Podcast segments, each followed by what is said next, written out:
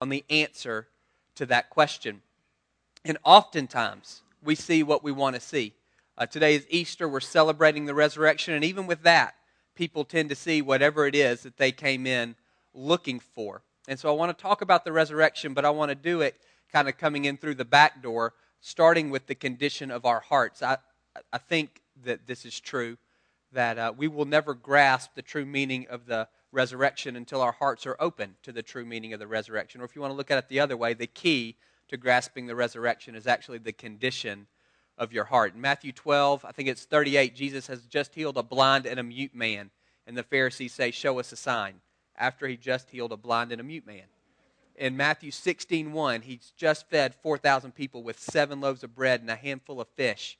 And they say, Show us a sign, after he's just fed 4,000 people with that much food. Matthew 27, he's hanging on the cross, and the last time the Pharisees say, If he'll just come down from the cross, then we'll know that he's the Son of God. And every time when they ask for a sign, Jesus says no. For Jesus, the issue is not a lack of evidence, it's a lack of openness. And that's what we want to look at this morning. This is chapter 13, starting in verse 1. That same day, Jesus went out of the house and sat by the lake. Such large crowds gathered around him that he got into a boat and sat in it, while all the other people stood on the shore. When he told them, then he told them many things in parables, saying, A farmer went out to sow his seed.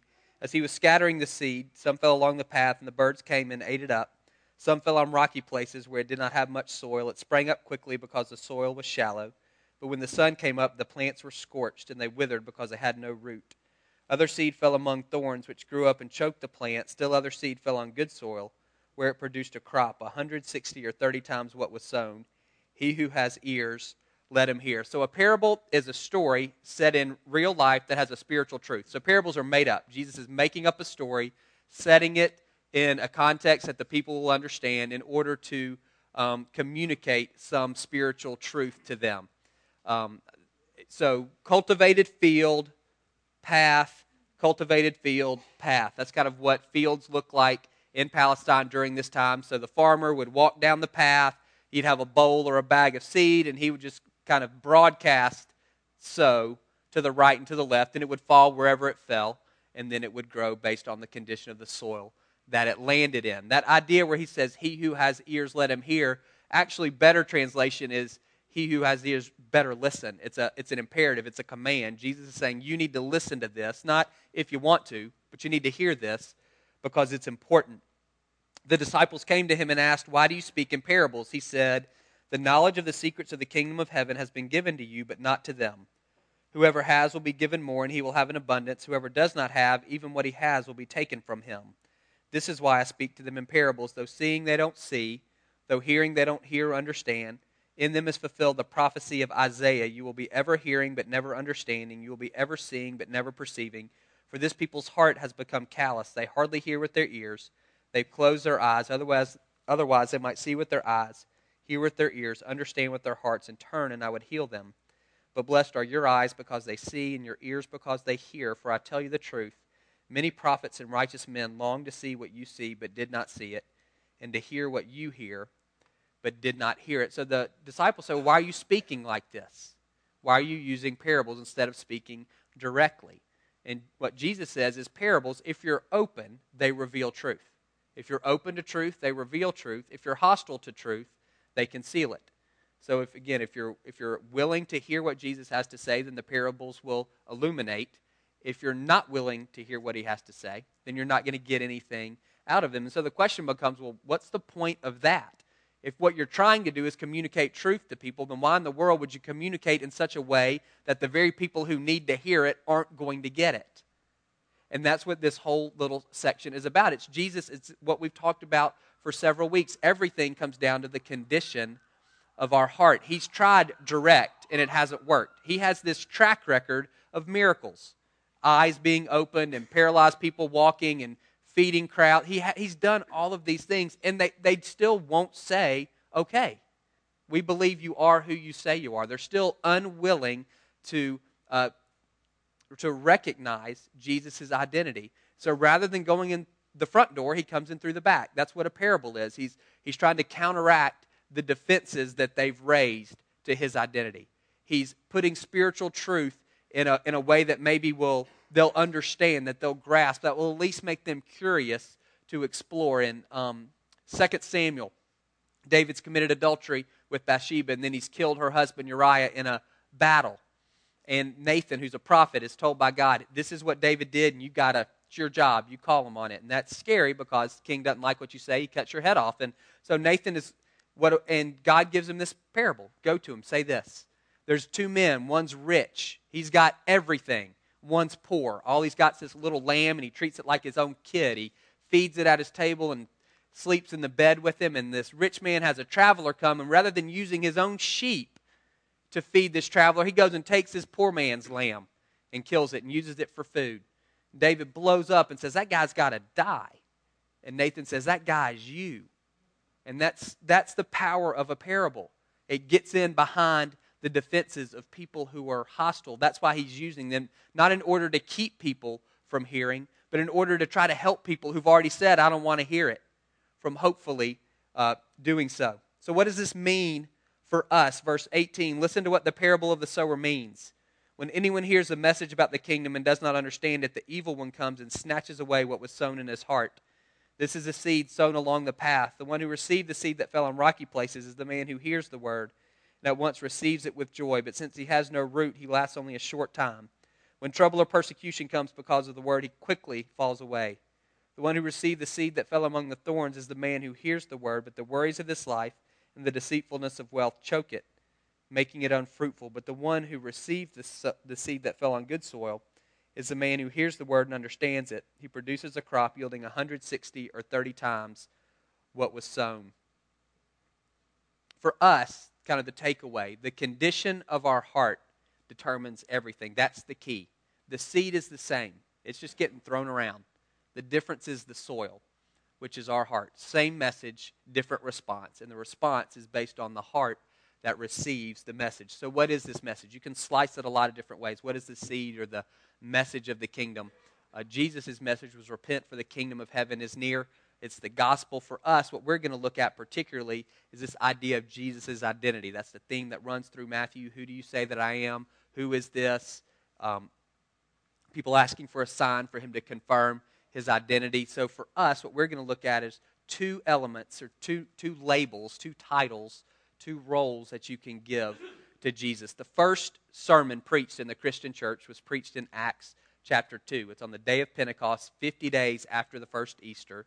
The disciples are in Jerusalem, they're filled with the Holy Spirit. Peter goes out and begins to preach. He says, This is who Jesus is, and this is why it matters to you. In Acts 2.36, he says this Therefore, let all Israel be assured of this God has made this Jesus, whom you crucified, both Lord and Christ. And that's what we want to grab onto this idea that Jesus is the Lord and that Jesus is the Christ. Lord is King. We talked about that last week when on Palm Sunday when he enters into Jerusalem. He's making a claim to being the king.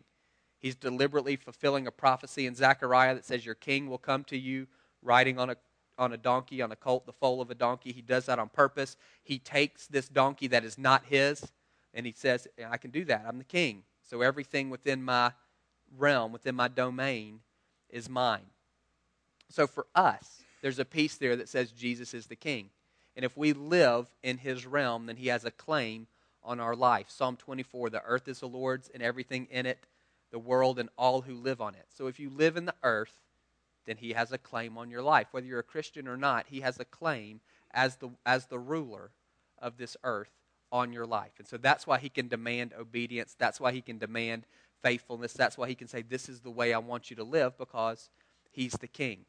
He's also the Christ the Messiah, the Savior, the one sent by God to fix everything that's broken. He overcomes sin and Satan and death. On the cross, he paid the penalty that we owe. Leviticus 16 talks about these two different goats that um, at one point are brought before the high priest. One is a goat who's sacrificed as a sin offering. He pays this goat, his, he, he, rep, he pays the price that the people um, owe because of their sin. He's a substitute for them. Instead of killing people because they sin, they kill this goat. And the goat stands as a, he's a substitute. And there's also this second goat called a scapegoat. And, and the priest puts his hands on the scapegoat's head and he confesses the sins of the people on the scapegoat. And then he sends it out into the desert, sends it away. It says this scapegoat bears the sins of the people. Jesus is both of those. You can read Hebrews uh, in the book of Hebrews, he takes both of those roles. He's a substitute for us, he pays the debt that we owe. The wages of sin is death. So if we sin, then the only way to pay that off before God is, is to die.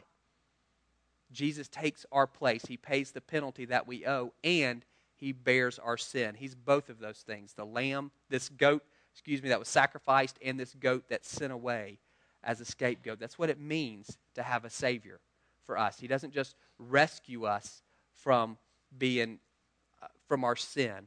He actually pays the penalty that we owe. Uh, he pays the penalty on our behalf.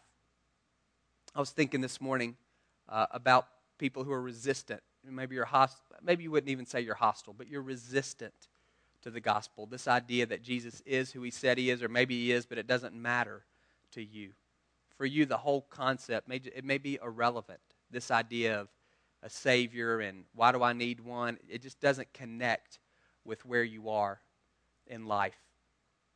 For some of you, it just seems far fetched completely. Why in the uh, virgin birth, miracles, resurrection, that stuff doesn't happen.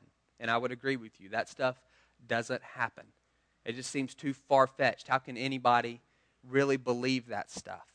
And maybe if you were honest, you'd say, How can I don't I'm too smart for that. Like I can't that's Sunday school stuff. That that doesn't work for me as an adult. It may seem small minded to you and exclusive, this idea that there's only one way to heaven. You may say, I don't get it. If God wants to forgive people, why can't He just forgive him? How come there has, why does there have to be this sacrifice and substitute and scape? Like, why does it have to be that way? Why can't God just decide, hey, I love everybody, and so everybody can come to heaven, or I'm not going to punish anybody. Like, it can seem small for some of us. And what I want to ask you this morning is what's, what's the root of your resistance?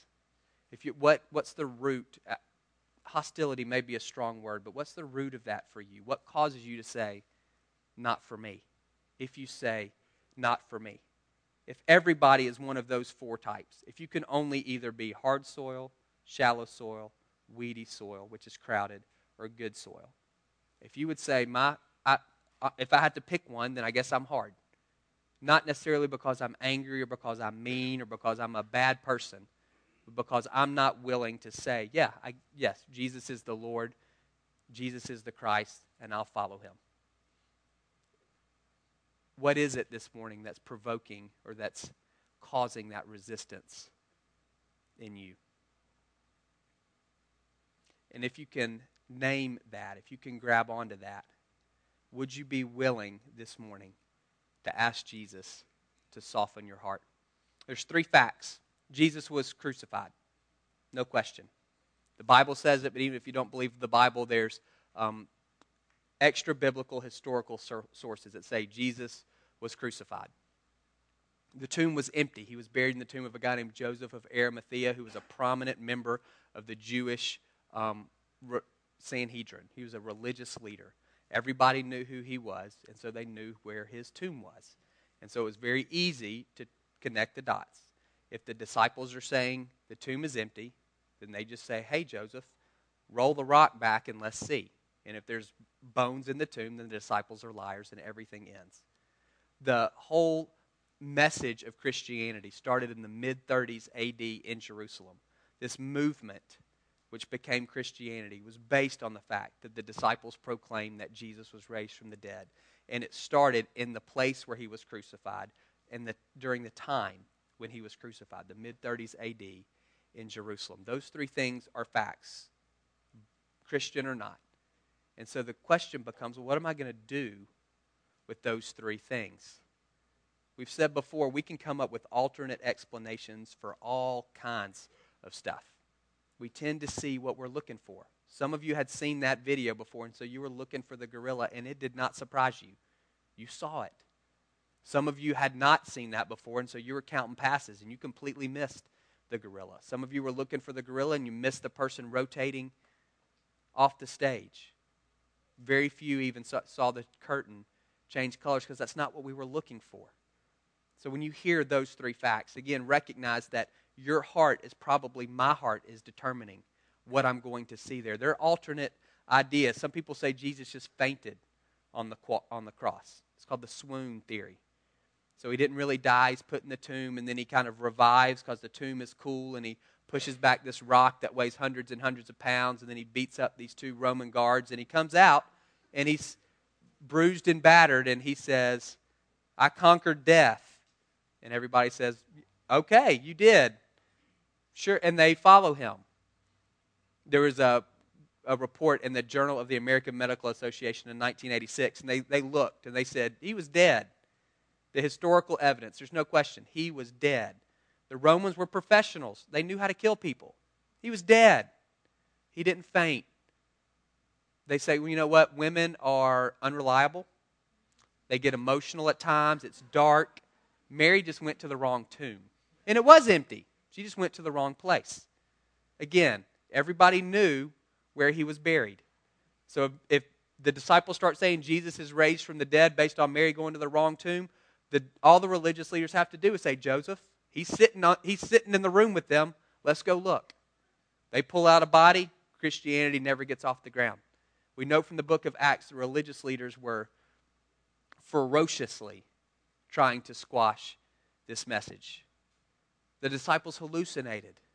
They so wanted Jesus to be the Messiah. They so wanted Jesus to be the Son of God.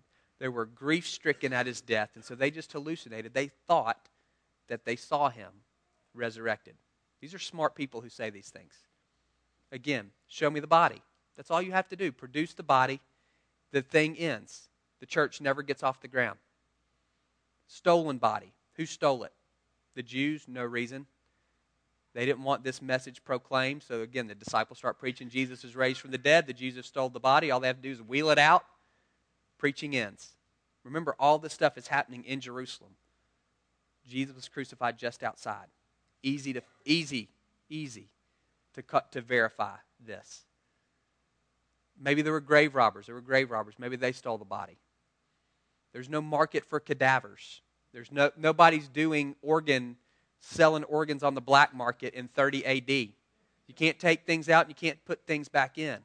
They leave the grave clothes that are actually worth money and take a body that's not worth anything. Doesn't make sense. The disciples stole it. The disciples overpower these Roman guards. Okay, it's 11 to 2, so let's say they can do that. Move the stone, they steal the body. And then they go out preaching a lie that they know to be a lie, which says something about their character, the kind of a person who would do that. Ten of those 11, Judas hangs himself. Ten of the 11 left are all martyred for their faith. Most people who have that, whose character is that questionable, that they would promote a lie, are probably not going to stick to that lie when they're crucified upside down. I think at some point they say, hey, as they're driving the nails in, I was just kidding. what are you going to do with those three things. When you see Jesus was crucified, tomb is empty, this movement started in Jerusalem in the mid 30s based on the proclamation that Jesus rose from the dead. What do you see? If you're saying, I, dead people stay dead, they do stay, yes, they do. That's what makes this a miracle. There's been 120 billion people who've ever lived. He came, who does this? Nobody. So, what does that say? We all know when we put somebody in the ground, they don't get back up. So, if he actually gets back up, what does that say about who he is? If you look at this, and again, you think virgin birth and miracles and death in my place, which I don't even get, and resurrection, it seems so far. I don't, I can't. When I look at that, I see a supernatural God who loves people so much, he's willing to become one of us and live and die and rise again in order that we can be in a relationship with him. I don't know what you see superstition, legend, folk tale, fairy. I don't know what you see. That's what I see. And I'm asking you this morning if you can't see that, can you at least pray a prayer with me that says, if it's true, I'll say, I, I'll see it. If there really is a gorilla on the screen, let's rewind the tape, and I'll, I'll be willing to say, yes, there's a gorilla on that screen.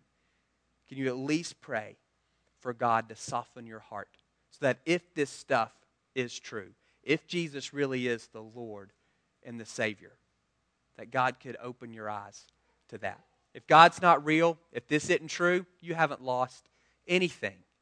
If God is real and this is true, you have the opportunity to gain everything. Just pray with me for a second. Particularly if you're that, if you would say, in all honesty, I'm resistant. Maybe you don't want to classify yourself that way. Maybe you have you have intellectual objections or again it just it's irrelevant to you but for whatever reason you would say if I have to be one of those four, then that message is staying on the surface. It's not penetrating deep into my heart. Would you be willing to pray this prayer in your heart with me? God, I don't believe. But I'm willing to believe if you can show me, if you will show me the truth here. If there's a gorilla on the screen, I want to see it. If I need a Savior, show me. If you really are King, Lord, Savior,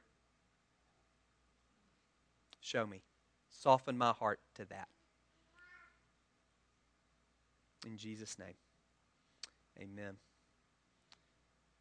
Many of you have already you've already made a decision at some point. You say, I'm in, I get it, raised from the dead, I need a Savior. You've grabbed on to Him the Christ part you get.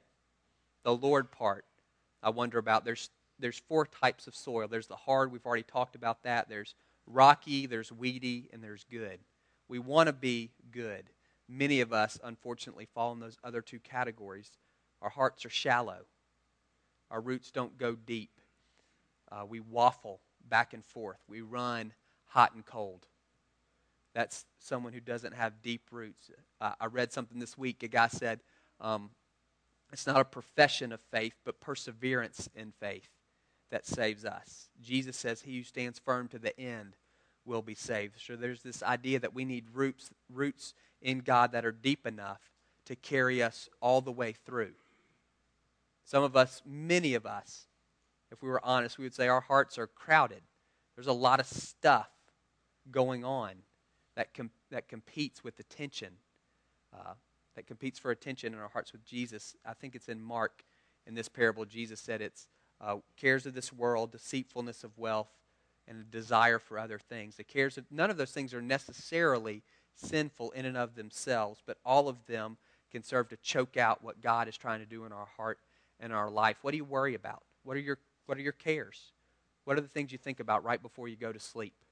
Do those things push you towards or pull you away from Jesus? Are they choking out what He's trying to do in your life because they take so much of your energy and your attention? Deceitfulness of wealth. Money promises security, identity, and provision.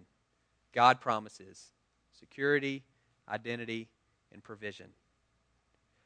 Money is seductive because it actually can provide those things to a point. So it's easy for us. This is very ta- this is tangible this is not tangible. And so it's easy for us over time to find ourselves serving money in some ways. It owns us versus us owning it. We wind up obsessed with getting it and keeping it because we see it as it's more than a tool at that point. It, again, it becomes a source of identity for us, a source of security, and a source of provision. Again, what's seductive is it can do those things to some degree, but like all idols, ultimately it can't handle the full weight of your life for life. Many of you have personally experienced financial difficulty in the last few years. Be glad you don't live in Cyprus. They'd be taking your money because when you open the bank, it happens. It just it happens. And if we put our full weight on what we have, what happens when you don't have it? And then what are you left with? That's the deceitfulness of wealth it promises something that ultimately it can't deliver.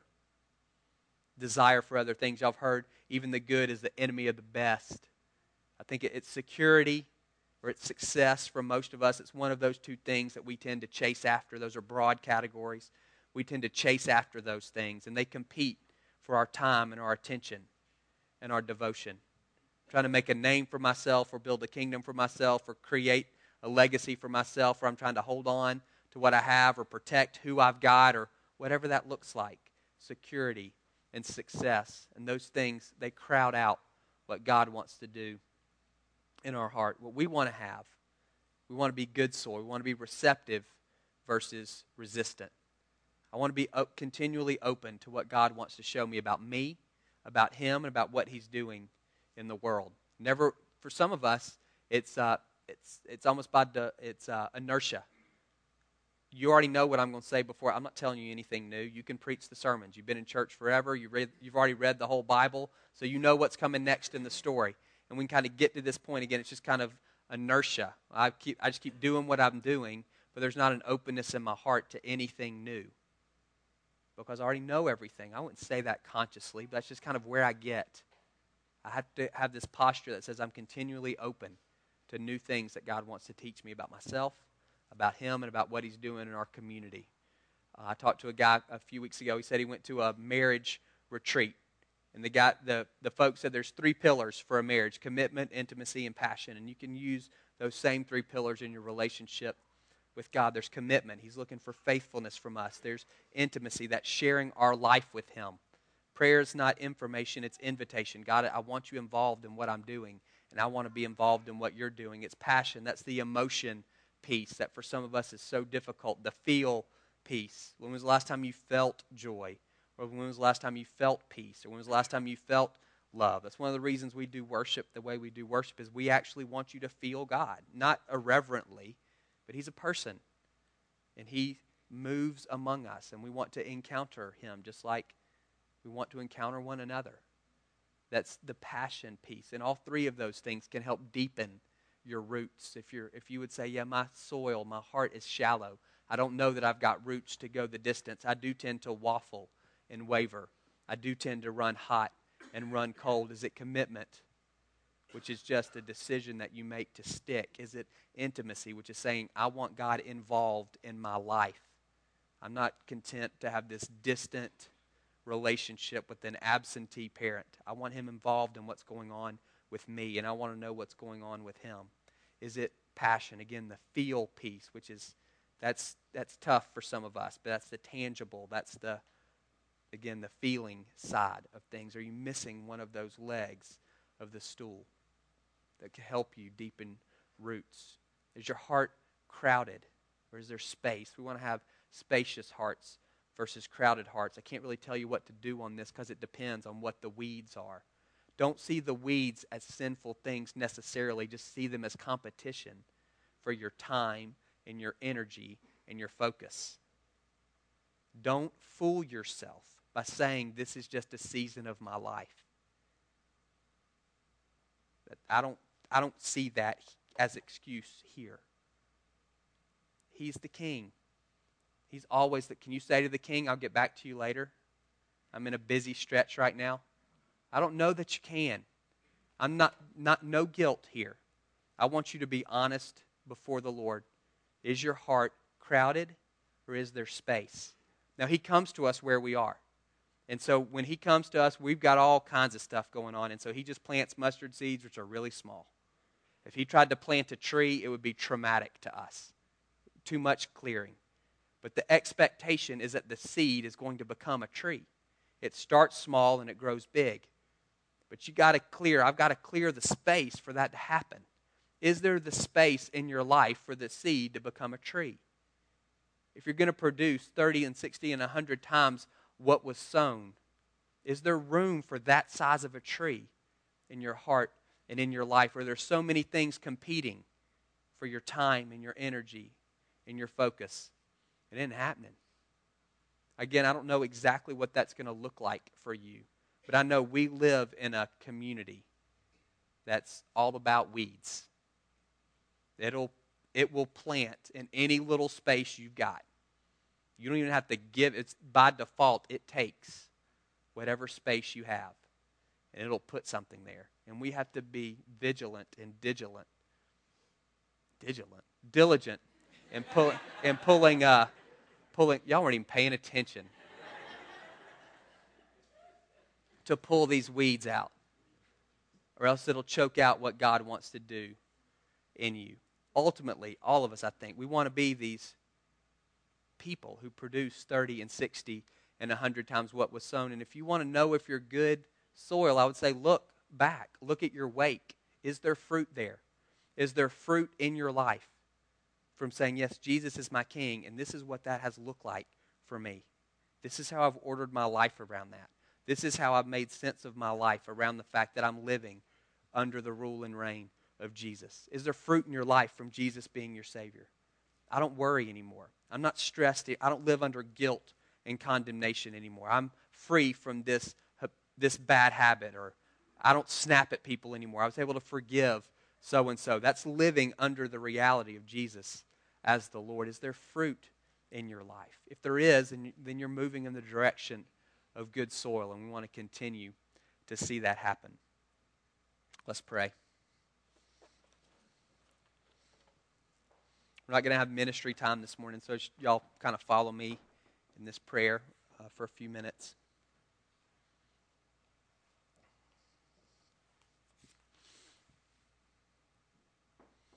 First, if you had to pick one of the four, what would you pick?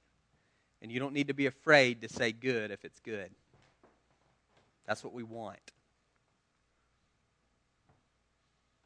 But if your choices are good or crowded or shallow or hard, which of the four are you? And the good news is you don't have to stay that way. Your past doesn't determine your future. Your response to God determines your future. And so you can respond to Him this morning.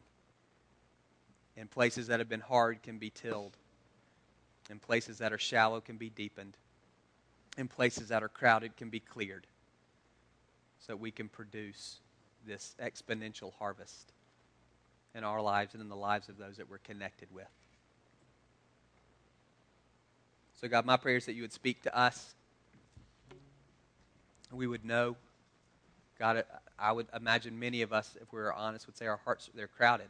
We live in a place that, that's loud and busy and hectic, and it can choke out what you're doing in us. So show us what does it look like to clear space, and it's going to be different for family to family, and it's going to be different from individual to individual. And what we do this week might not work next week. We, we've got to track with you on that. God, I pray for each of us that there would be space in our hearts and our lives for the things that you've planted to grow and mature and bear fruit. God, for those of us who, if we were honest, we'd say, I, if there's trouble and there's persecution, I'm out. I'm the guy saying, hey, I was just kidding. Lord, I pray that you would deepen our roots in you. God, if it's just a choice, if it's a commitment piece, inviting you into our life, if it's this feel piece of feeling joy and sensing you near us, just pray, God, for deep roots for all of us, that each of us would stand firm until the end. And again, God, I do want to pray for any who, who are resistant to what you're saying to them, that there'd at least be a willingness to have you plow that hard patch in their hearts.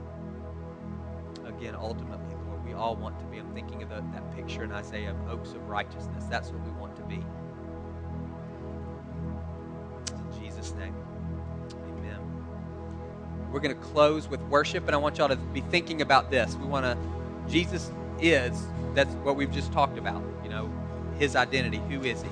He's the Lord, and he's the King, and he's risen, and we want to worship him as such today. You're all wearing your fancy Easter clothes. You get like today is a special day and we want to worship Him, recognizing today is a special day, and we want to worship Him accordingly. So we're going to sing uh, two songs, and then Bo is going to dismiss us, and I want y'all to I want y'all to give Him what you have. So you guys can stand and worship, and then we'll be done in a couple of minutes.